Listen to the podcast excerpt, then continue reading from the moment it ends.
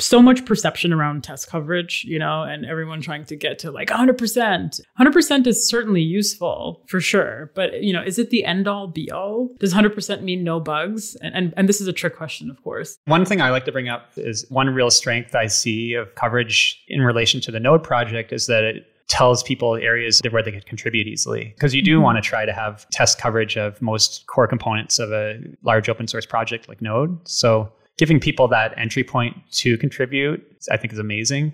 To your point, like, yeah, like 100% coverage is not no bugs in, in any regard because you might codify your the weird broken behavior. Bandwidth for Changelog is provided by Fastly. Learn more at fastly.com. Our feature flags are powered by LaunchDarkly. Check them out at launchdarkly.com. And we're hosted on Linode Cloud servers. Get $100 in hosting credit at linode.com slash changelog.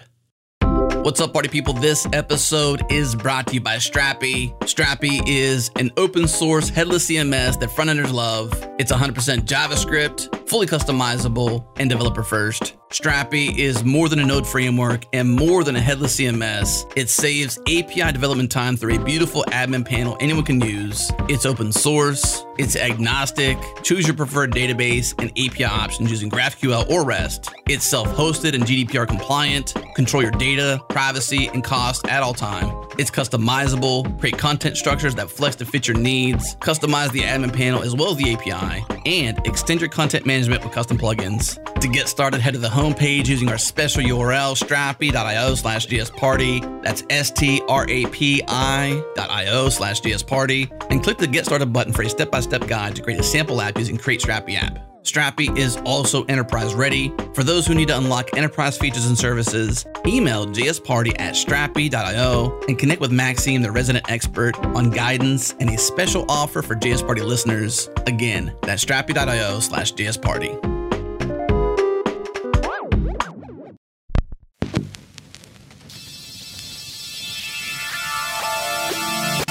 This is JS Party, your weekly celebration of JavaScript and the web.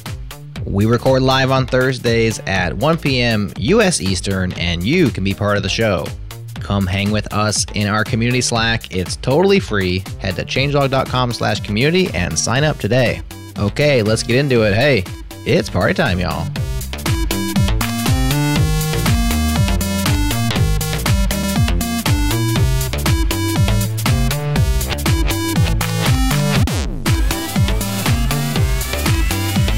Hello, party people. We're so excited to be back. Well, I guess technically JS Party's been back. I'm excited to be back on JS Party, my first 2021 show, joined by Divya. Hello, Divya. Hello. And a very special guest, Benjamin Coe, or Ben Coe.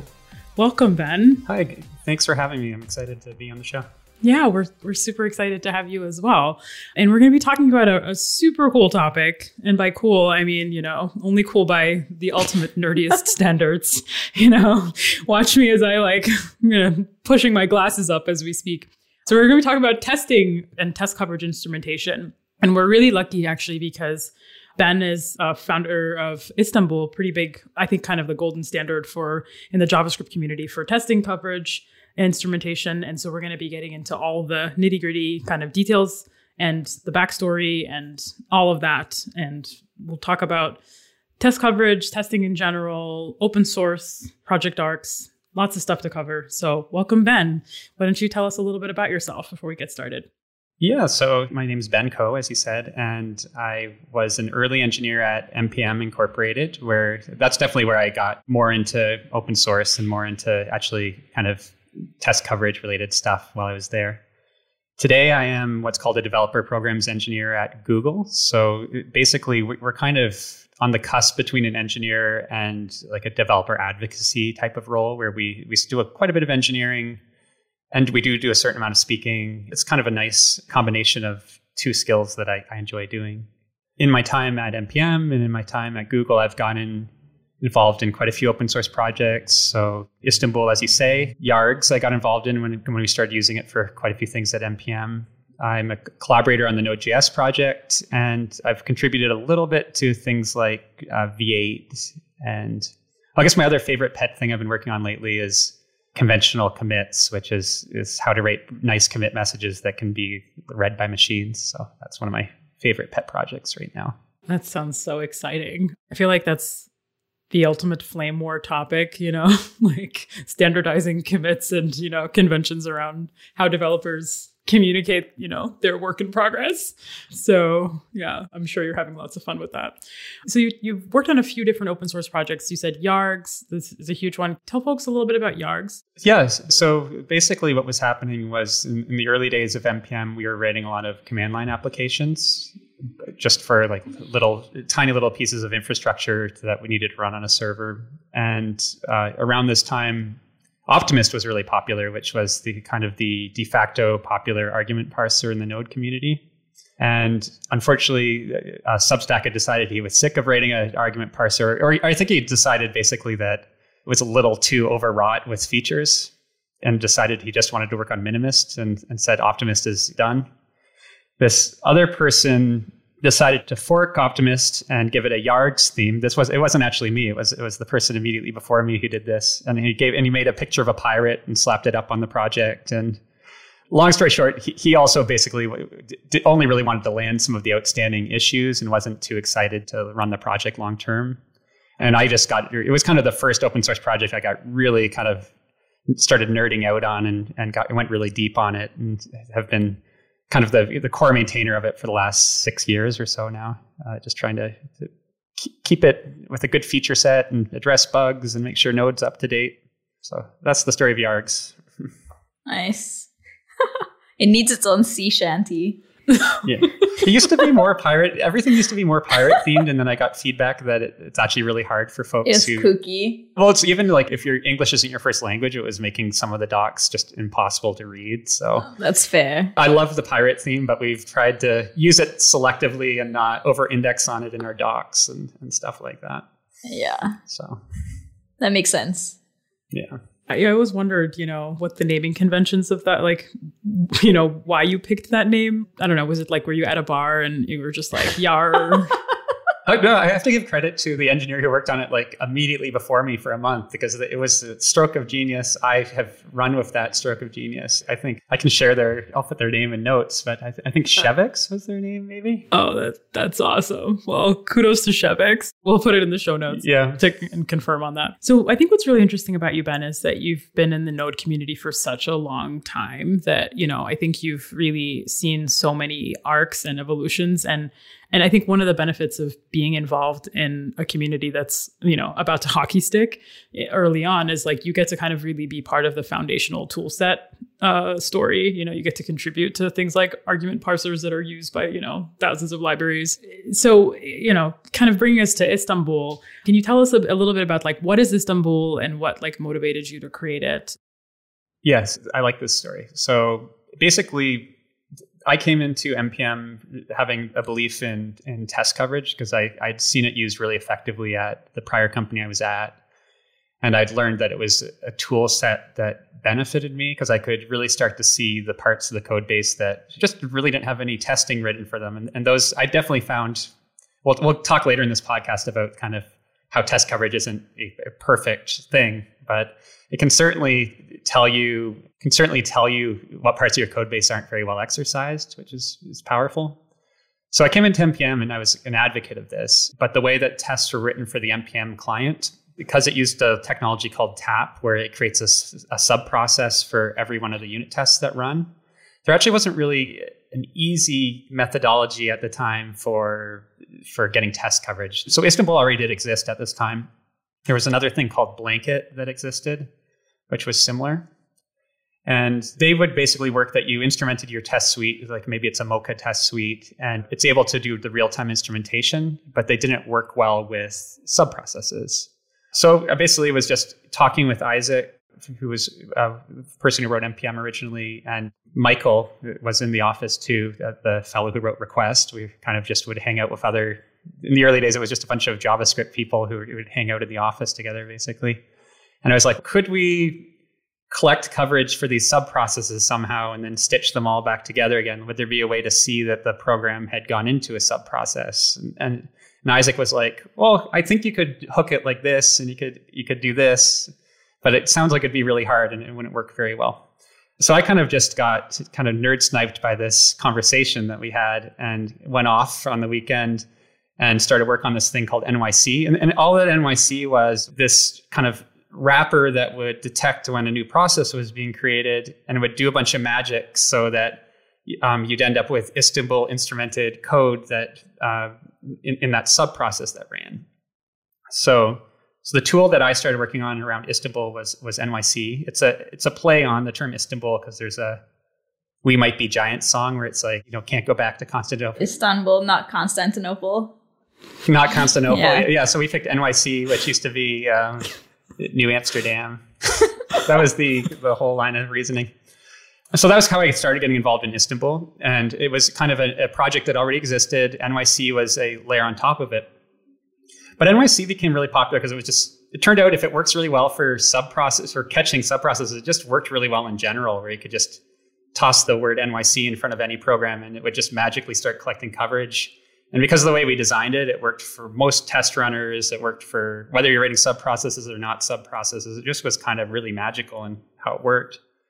Then we'd start to find bugs with like Istanbul's instrumentation, and I started pitching in. And the main maintainer of Istanbul was kind of ready to move on a little bit from the project, so that they kind of allowed me to, to come in and, and kind of deal with the stuff that was coming up working on NYC. And they were really supportive and contributing to Istanbul. So gradually I created the Istanbul organization on GitHub. I refactored how a lot of the stuff worked um, and ended up maintaining it as part of the work around this NYC project. Istanbul was actually, as I understand it, Istanbul was kind of V2 of something that grew up inside of Yahoo originally. So it was kind of this approach to instrumentation was initially kind of hammered out for Yahoo's testing mm-hmm. needs. I think that's just super interesting. So uh, this kind of cl- clarifies a lot of misconceptions I had up until about two minutes ago.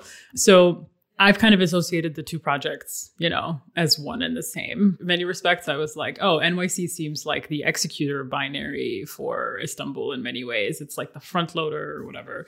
So Istanbul was pre existing via Yahoo and you came in and helped kind of, uh, you know, just I would say augment it, it seems. And now you're maintainer, just the way things go in open source. Wow. Exactly. That, that's like the majority of a lot of open sources work to like that. And I think that's a valuable lesson for anyone taking part in open source. Like NYC is one of the few things I wrote from scratch and was the initial person of like Yargs. I was just one of the second folks who worked on it and gradually picked it up. And that was the same as Istanbul as well. Yeah. Like it was kind of just an enthusiastic maintainer. And if you're too enthusiastic, eventually you own the puppy if you're not careful. Yeah, ain't that the truth? Yeah, I could think of a, dozens of folks that are in that same situation where you know they're maintaining projects that they didn't create. Um, Babel being, I think, a really good example mm-hmm. of that. So okay, so we've got instrumentation as a whole. How does instrumentation work? I think I know, but how does it really work? Yeah, this is a good question. So I gave a talk on this like a, a couple years ago, and I like went super deep on researching the history. And it, it, turns out the first test coverage was actually developed in like 1962 by the military. Weirdly enough. So are you I, serious? I, there's a, like a paper. I am 100 percent serious. This is like was, the government like just yeah. inventing everything first and not telling yeah. people about it or something. Uh, yeah. just kidding. I think another one of the early approaches was I, I believe GCOV, which is the one that C programs can use, and might be wrong here, but I'm pretty sure that these early approaches and like the ones that you see work more like kind of swapping out the dynamically linked like compilation you've done and then it's just kind of putting counters up as as you execute that compiled code. Yeah. It's like a big watch. It's like the mm-hmm. most minimal way you can implement a watch in many ways. It's like has this code run? Has this code been executed? Yeah and i'm pretty sure in, in those cases it's kind of more at the system level but the way JavaScript code coverage has traditionally worked, and, and the way Blanket worked, and the way Istanbul worked, was that um, they used something like a, Spr- a, Sprema, which is a JavaScript parser, or um, Istanbul actually originally used Esprima, but moved to Babel. Actually, you mentioned Babel, um, and what they actually do is they um, very cleverly take the code you've written and then replace all of the code with code that would do the same thing but has counters in it. So basically, they take every single statement in the entire code base, and someone's actually gone to the trouble of backwards engineering how you would write identical JavaScript that does the exact same thing but has counters in it.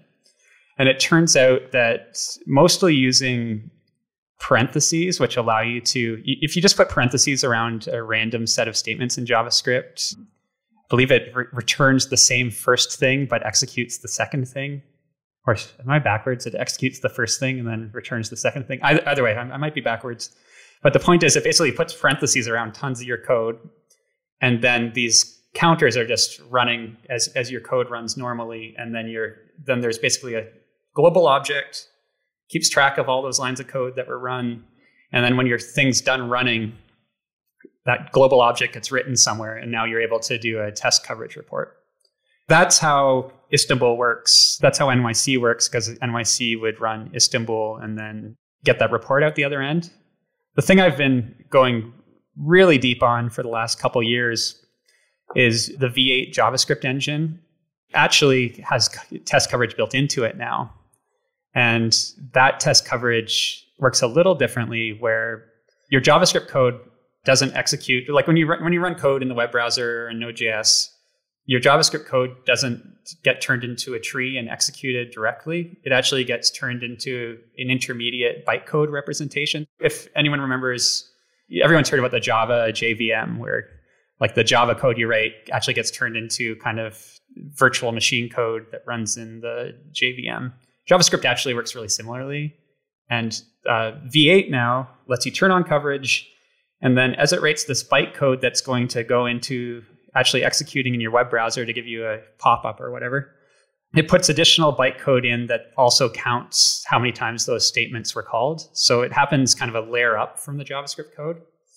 So I'm really excited about this because it means that you're able to collect coverage without kind of creating this really munged up code that has you know parentheses thrown into it and has a global object that you're using to track stuff. Yeah you're pushing the responsibility down to the compiler and you're not mucking with the code. So there's like no integrity questions at all you know?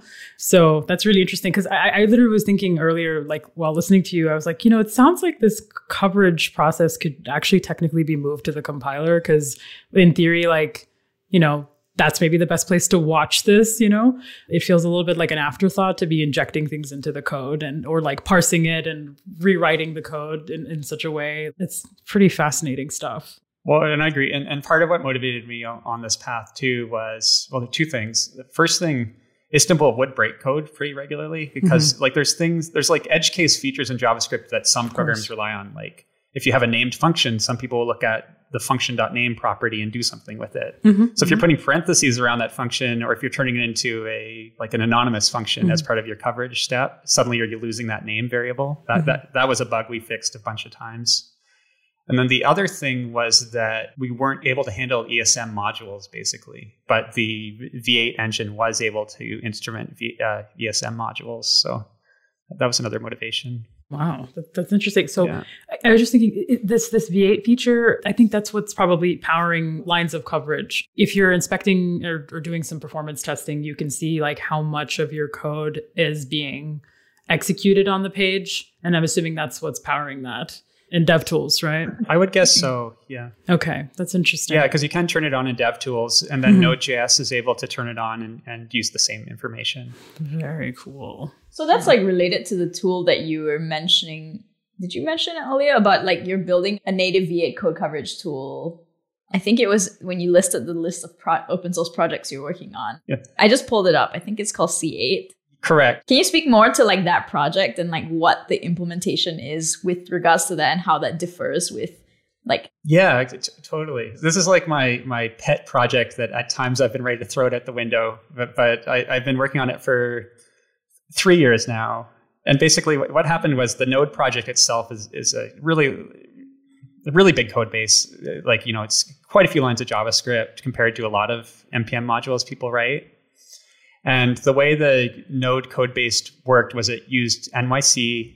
Coverage is important to the Node.js project because it gives new contributors an entry point to contribute. It's like what a really easy way to contribute is to look for something that doesn't have a test written for it and write a test for that. And, and I think that's one of the real values of coverage if you're a big open source project. So the Node project relied on this, and we published nightly coverage reports, but we were using NYC to instrument NYC does have a performance impact, like on your average project that's running it. But for most tiny JavaScript projects, you know, you're not going to notice if your test took 10 seconds to run versus eight seconds to run or something. But on the node code base with this pre-instrumentation process, um, you know, it, it was more like a 200% or 300% decrease in performance. So instead of taking, you know, instead of the suite taking 15 minutes to run, it was taking 45 minutes to run or, or something. So around this time, I, one, I was concerned about just how long it was taking to run the test suite of coverage. It felt like it was making it so people didn't really weren't able to do it themselves. Around the same time, ESM was starting to get some traction, and there was no way to track coverage for ECMAScript modules. So, kind of, there's twofold motivation. I wanted to see if this could speed up the Node.js code base, and I wanted to make sure I supported ECMAScript modules.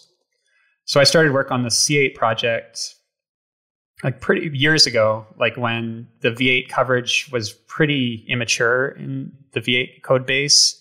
ECMAScript modules were pretty immature. I didn't know if the whole project would work basically.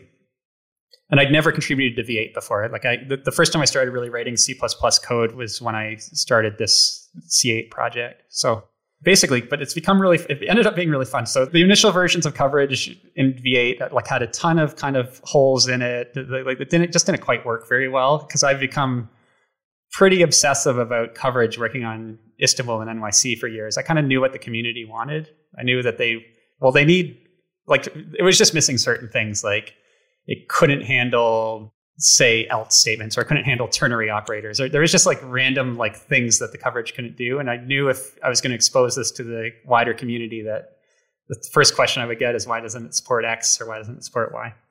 So anyway started wrote the C8 library called it really experimental started contributing to V8 at the same time where I would like work with the folks in V8 to like add a new coverage thing to the compiler. Gradually it became pretty good. So long story short, C8 is actually what Node.js itself is using now and it runs about five or six times faster than NYC ran. So, so you actually can get the, the, run the whole node code base with coverage turned on and it runs at about 80% of the speed as if you weren't running it with coverage. It's a little slower, but not so much slower that you can't do it. And the C8 project really grew out of this kind of close relationship with trying to improve Node's own coverage. So I like C8 a lot. I think because it's grown so slowly, people don't know about it as much, or it's it's also definitely grown with a specific engineering need, which is I wanted to help out the Node project. So it's like very specific to testing specifically for V8 with the adaptation. Well, with the use case of like testing Node faster. Well, yeah, I mean, you can use it basically in any context that you would use NYC. Like, right, I, I yeah. use it for pretty much all of my new projects. Mm-hmm. Funny enough, the instrumentation approach that Istanbul uses actually does at this time kind of catch more edge cases that just aren't covered in the compiler yet. Mm-hmm. And every time you need to catch one of those new instances, you have to like go write C++ code, maybe make a change to the bytecode generator. So the turnaround is a little slower in getting the features into C8 than it would be to just yeah, that's fair. Maybe update the Babel parser.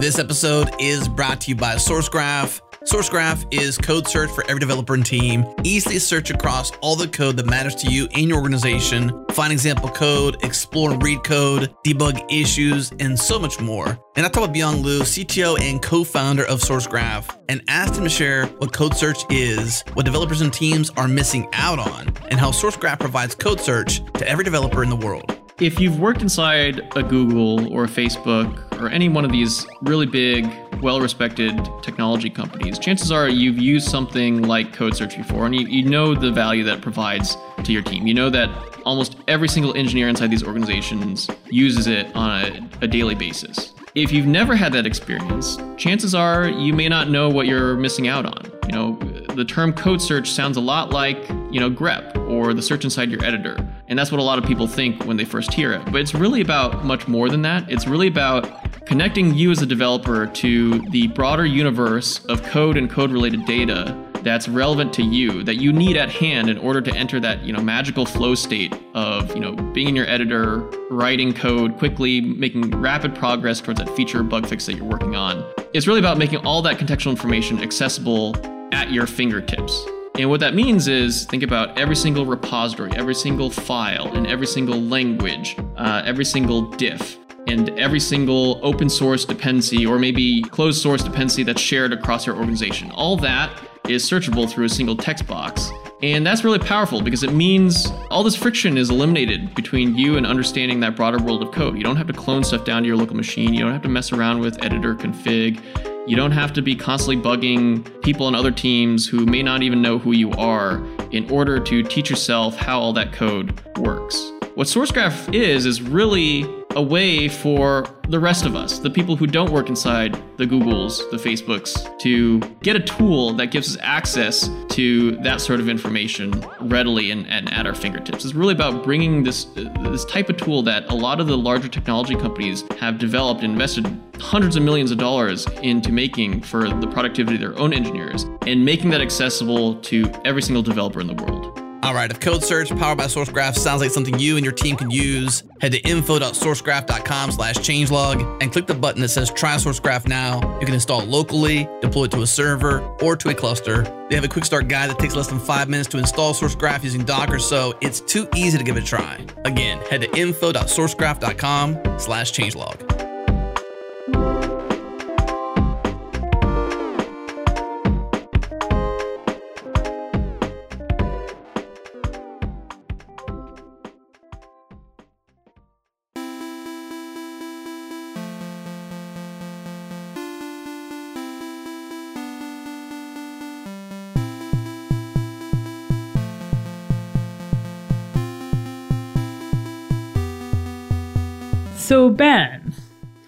That was a super brain dive. Yeah, I'm sorry. Deep dive.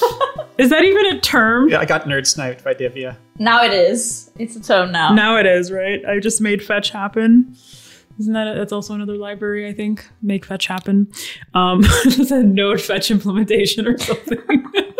Anyways, so how are folks using like testing and instrumentation in their project? We've seen like this mass adoption of NYC with the most popular kind of testing libs nowadays. It's there kind of powering the coverage experience by default.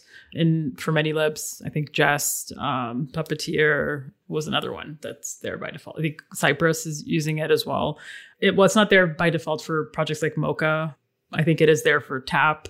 And so, you know, there's a lot of people using this code. There's definitely some edge cases, like you said, some extreme edge cases with JavaScript implementations and things that could break. Like, what, what's that kind of arc been like for you as a maintainer, like to have that kind of growth? Yeah, it's, it's been really interesting. I think for me, I will say it's, I think the, the description that comes to mind is exciting because when I worked on NYC initially, like I really did think of it as as scratching an edge case that we had for npm, which was to deal with these sub processes so we could actually test them. And then it was surprising to me to see it become so popular across the, the whole community. Like I think it, it really did help drive test coverage in general, having these, like you say, these integrated ways of doing it, like having it so easily done just right inside of Jest or having it right inside of a technology like Tap made it, it really drove adoption uh, I'm thinking what's also been really neat to me is that like I, I have worked with the Jest folks to help them with any bugs they've bumped into, and I've and you know Jest actually supports this V8 based approach too experimentally. So I worked with them to support that alternative way of doing coverage, so Jest can do both.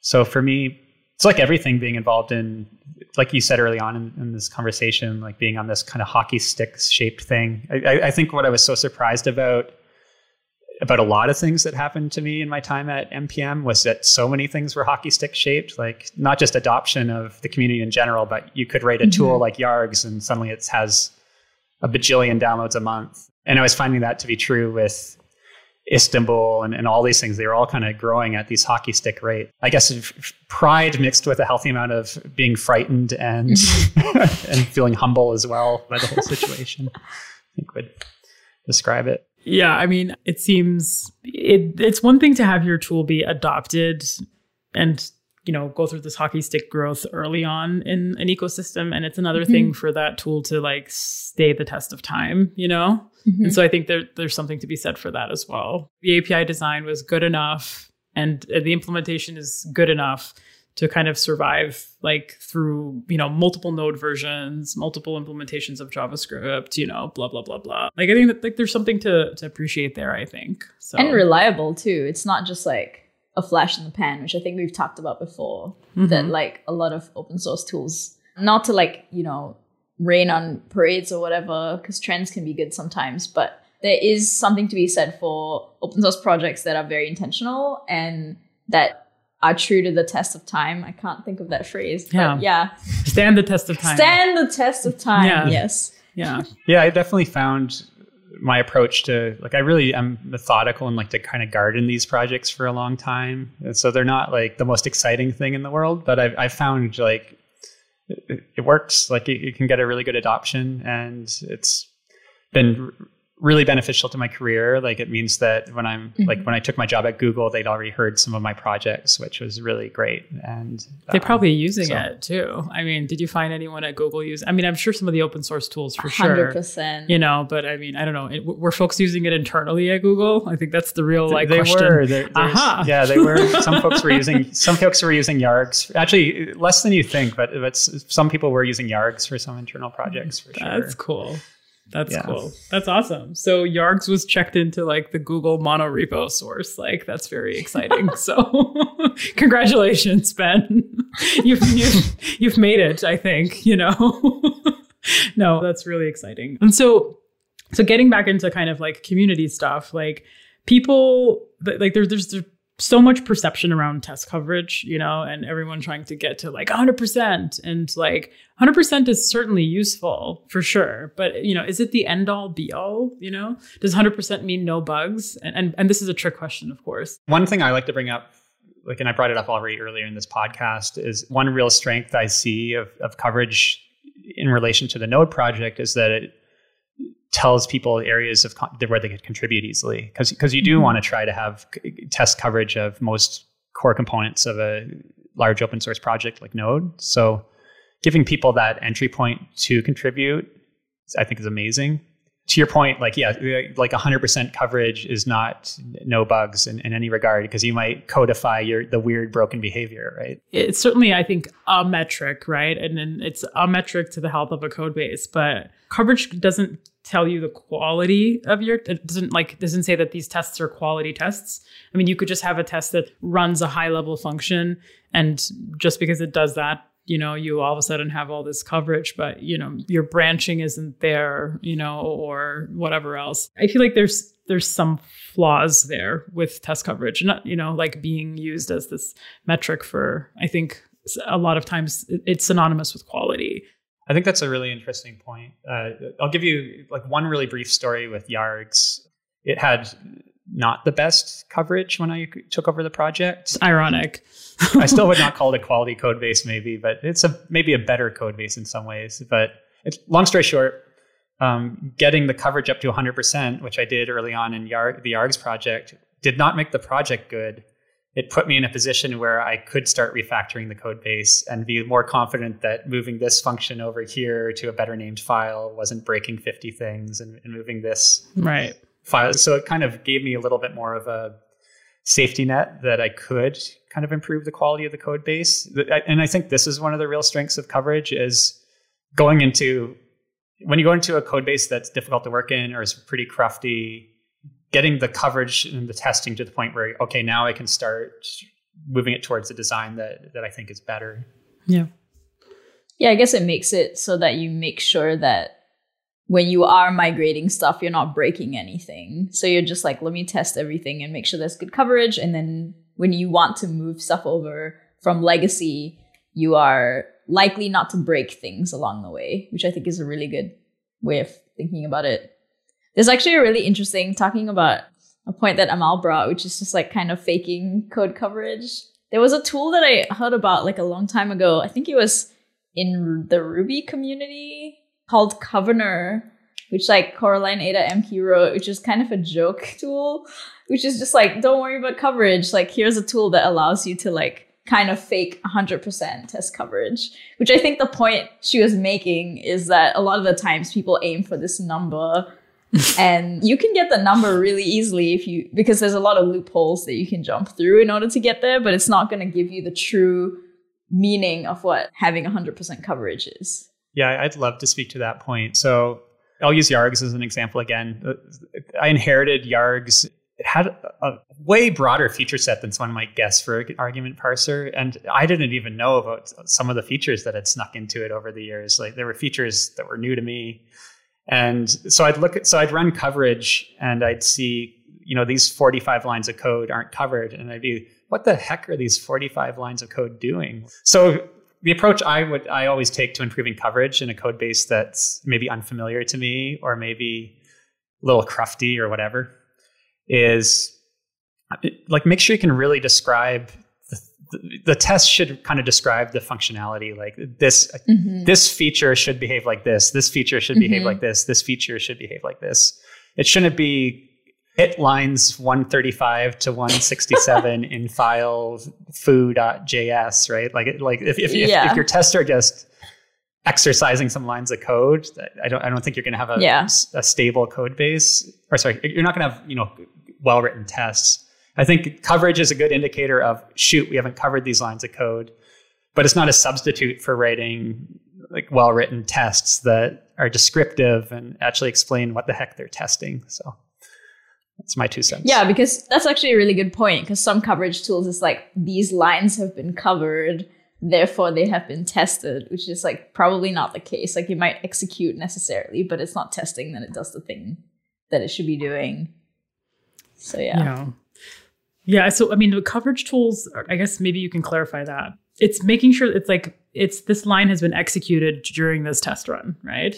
You know, if you have a function that's being called, that's not being used, you know, we would still get coverage for that. Yeah. So, so the way I think about it, honestly, is is you're not necessarily trying to write tests that target every single function in your code base. Mm-hmm. Even you, you definitely are trying to think of the. I think of it I'm a somewhat product oriented mind, like, and I definitely think of my open source as a, a product. And like, think of how people are actually using your product and what the public interfaces of that are. And, and that's where you want to drive up the coverage. And then that should be exercising your internal helper function. Mm. You, maybe it's not even attractive to test some of your internal functions because they're private or something. Maybe you're mm. using TypeScript and you've marked them as private. Mm-hmm. Now, if you do run coverage and you see this helper that's been been run zero times, like maybe you can delete it, right? Mm-hmm. Missed lines of code can maybe not an indicator you should be writing more tests. It could be an indicator that you have something that's stale in the code base too, right? Yeah, that's a very interesting way to look at that. And yeah, I think that there's this this whole argument of, you know, what to test, you know, are you testing your implementation or the output? And, you know, and how testing the implementation kind of really creates brittle tests in many ways because you know you have to constantly change your tests so you change your code like you know sometimes you want to be able to refactor your code and run your tests and everything should still work you know because you're testing the output not the implementation. And so i think that's really challenging with unit tests in particular because i think it's you know it's very hard to draw the line of implementation versus you know output with unit tests because you are testing a unit of work but you're calling a function that calls a bunch of other functions. You know, it's a tough, yeah. tough distinction to draw. What I will say is that I do think having a slight focus on coverage has helped me get better at writing unit tests because I'm able to see that oh if I if I test the kind of the obvious interface into the program, I have good coverage. I might even have 100% coverage. Whereas I think before I thought about coverage, your brain is more like, oh, I better test foo internal function XYZ and make mm-hmm. sure that it works for all of its inputs. Even mm-hmm. though you're going to have exercised that function for all of its inputs when you're using the kind of the, the actual public method mm. that right. is the interface into it, right? Right. So, yeah. And I think that's yeah. where the whole branching comes into play, right? Because I think branching, like looking at the branching metrics for coverage, help you kind of suss that out, right? They help kind of surface logic branches that you may be missing. So definitely, yeah. All the mm-hmm. else cases, you know, or the if cases yeah. sometimes.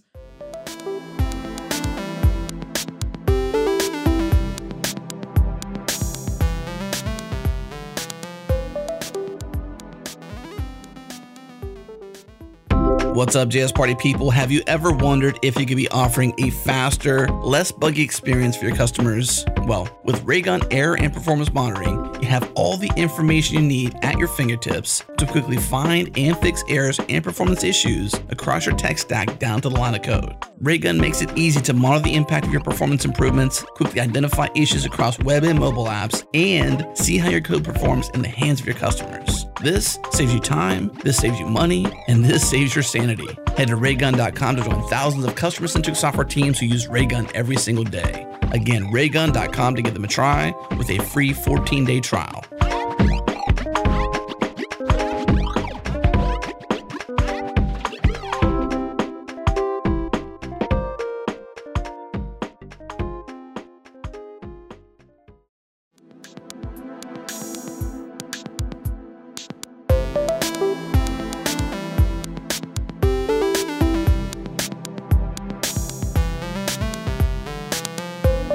I'd love to talk to you a little bit about what you see as, I think, the future of testing coverage and just testing maybe in general more broadly in the, in the JavaScript community. Um, I know you you know you're very humble and you're like I'm not a testing authority, but you like kind of are. and so where are things heading? Yeah, I've actually been less involved in Istanbul in mm-hmm. the last couple years because I do believe in this integration with the engine itself. Like mm-hmm. I do think I think it's a better design. Mm-hmm. Like and, and, so I'm kind of hopeful some of that stuff can be pushed into the engine. Mm-hmm. I think coverage is an important part of the of testing in general, and, and I think having it be like built right into the platform is the right place for it. Similarly, you definitely do see like you see the popularity of Jest, like and Jest gives you coverage, it gives you good assertion frameworks, it gives you uh, a, a lot of the things that you used to have to kind of add a la carte to your testing setup. I definitely do feel like these kind of integrated things like Jest are, are probably going to continue to be really popular in the community. And this maybe speaks to the like a, a community maturing in a certain way. Like there's not necessarily the same tinkerers early on who were who kind of were really excited to figure out their own custom setup with their own assertion library and their own coverage library and their own mix and match everything together. I think people are less excited about that. Similarly, I'm excited to push more of the stuff into into Node itself. Like I've been working on the coverage in Node, mm-hmm. so you can just turn on coverage in Node. But I've also been working on pretty stack traces in Node so that it understands source maps and can give you a stack trace of your TypeScript code base without you having to install a tool to do that. Like just trying to trying to get you more batteries included stuff, I think is is really exciting. Yeah, that's that's awesome. I mean, the more we can abstract into the platform or the tooling as a default, that's just more stuff we can do with the time saved. You know what I mean? That's awesome. Also, I'm curious. Well, the way that code is written, at least in the tiny subset of the industry that I'm in, which is Jamstack, everything is serverless. And you write a bunch of serverless functions, which means a lot of things are kind of isolated. What do you think test coverage looks like in those kinds of environments? Because those are the idea being that serverless functions, so to speak, run in isolation from like the rest of your project. So let's say you have like a node project and then this is like a serverless thing and then it goes and calls a database and there's lots of things that happen kind of outside of your control. So like what does that mean for test coverage? Cuz now like a lot of the logic no longer lives in your main code base, so to speak, it kind of lives in the cloud? That's a good question. Well, first off, I, I do think, like, I haven't seen this done too widely yet, but I think people are going to start doing more coverage instrumentation of actual running applications. There's advantages to doing so. It can give you ideas of hotspots in your application where you're calling the same line of code a million times when you serve users throughout the day. And, and that kind of gives you an idea of where you should optimize your code. So mm-hmm.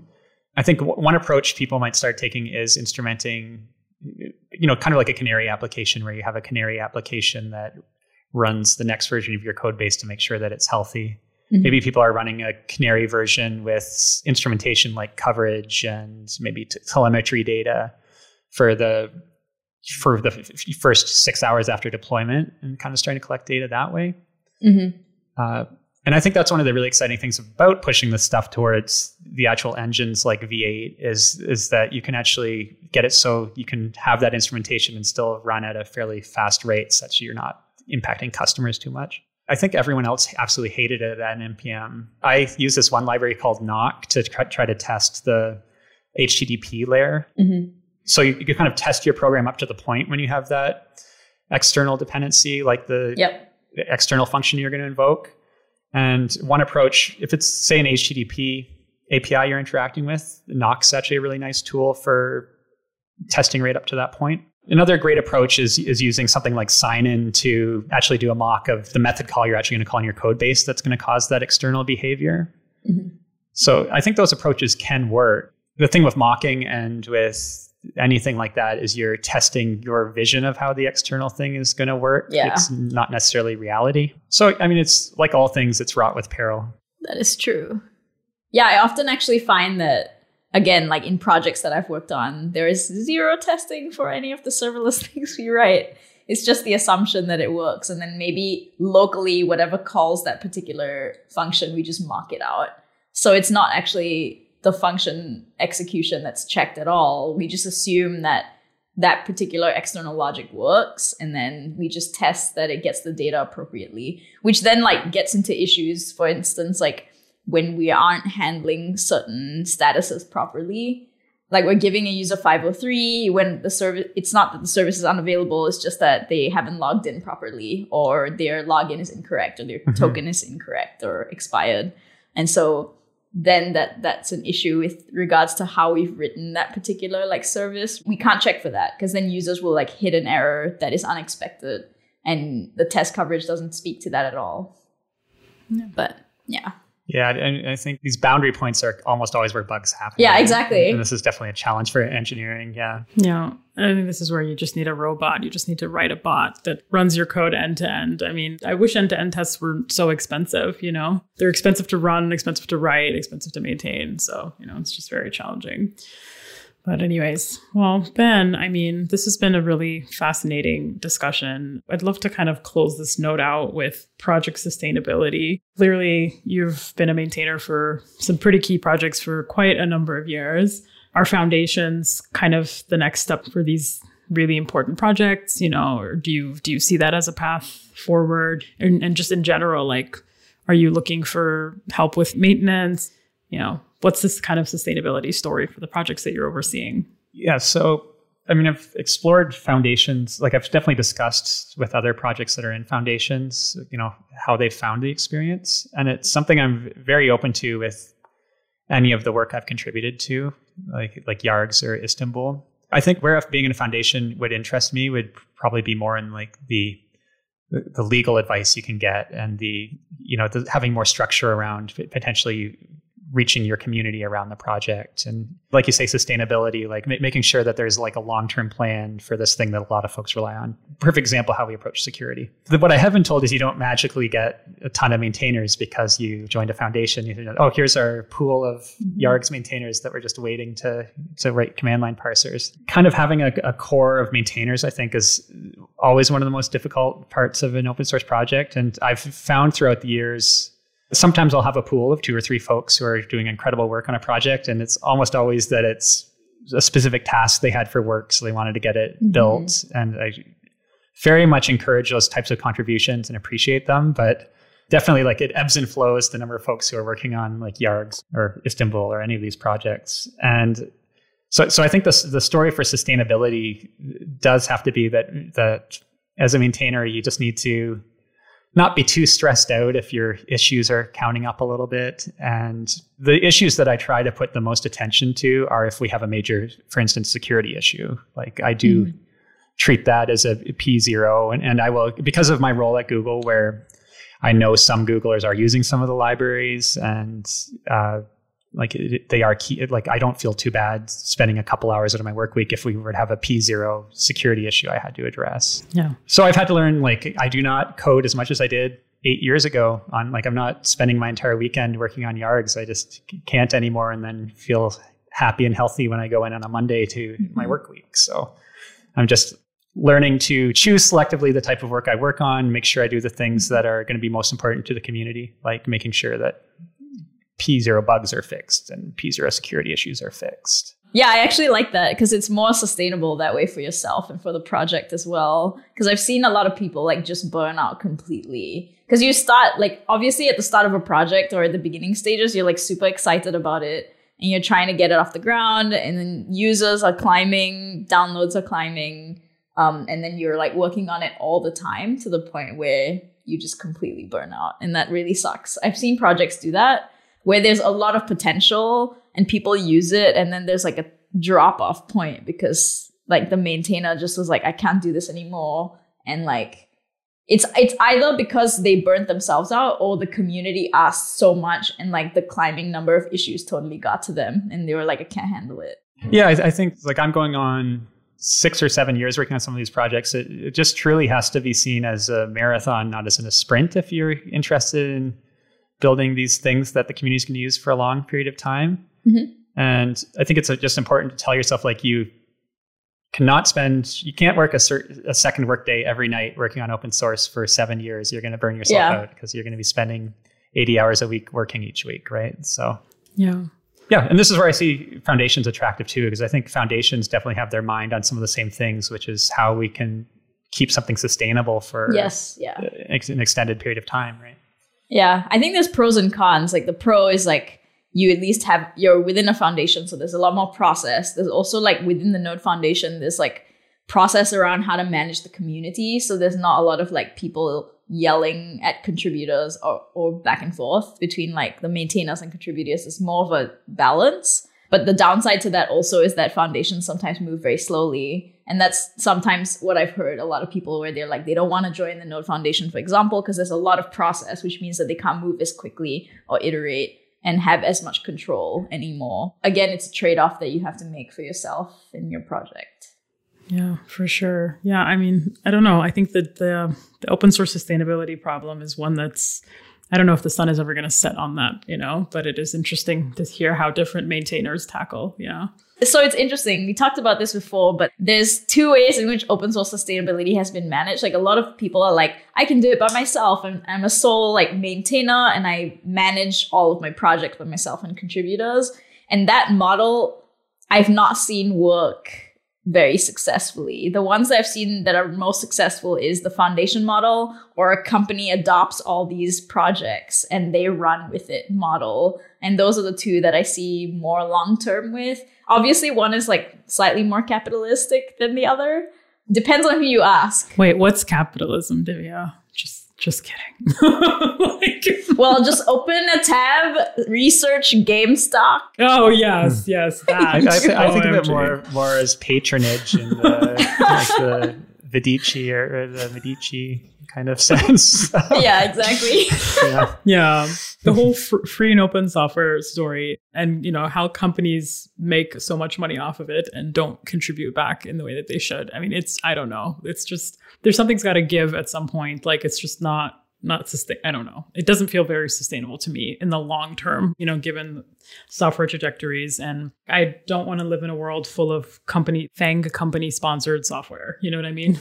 Like everybody's using a tool that's made by Netflix, Google, Microsoft. Like that's no fun, you know. so like I definitely loved the early times in Node when you had these these interesting characters like Substack and and Mhm. uh, Isaac, and it's kind of being able to keep that, but be able to keep that on a twenty year scale. Like like I don't think Yeah. anyone's an- I don't think anyone's answered that question yet. yeah. No. No.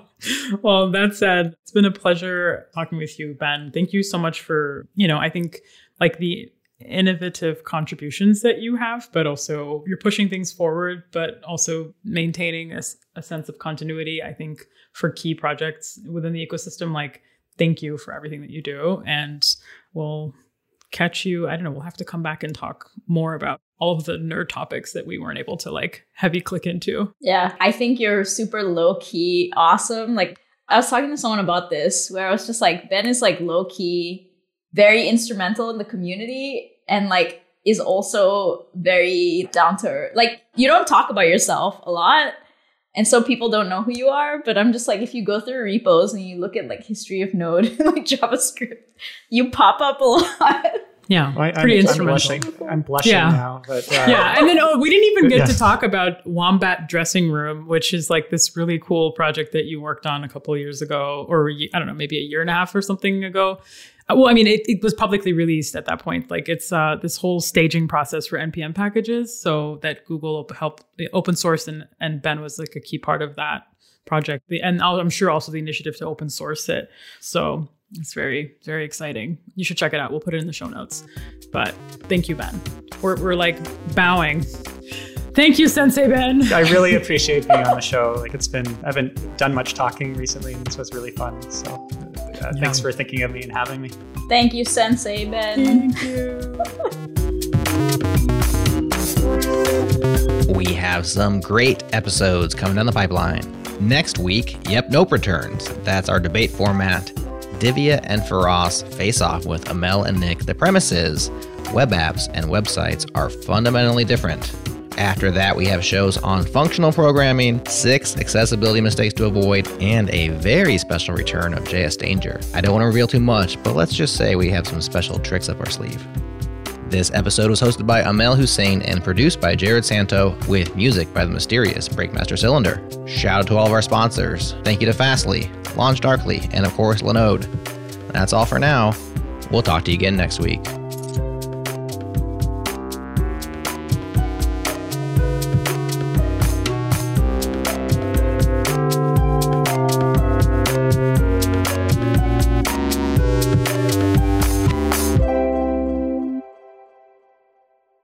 Everyone, JavaScript is so cool. Have you heard?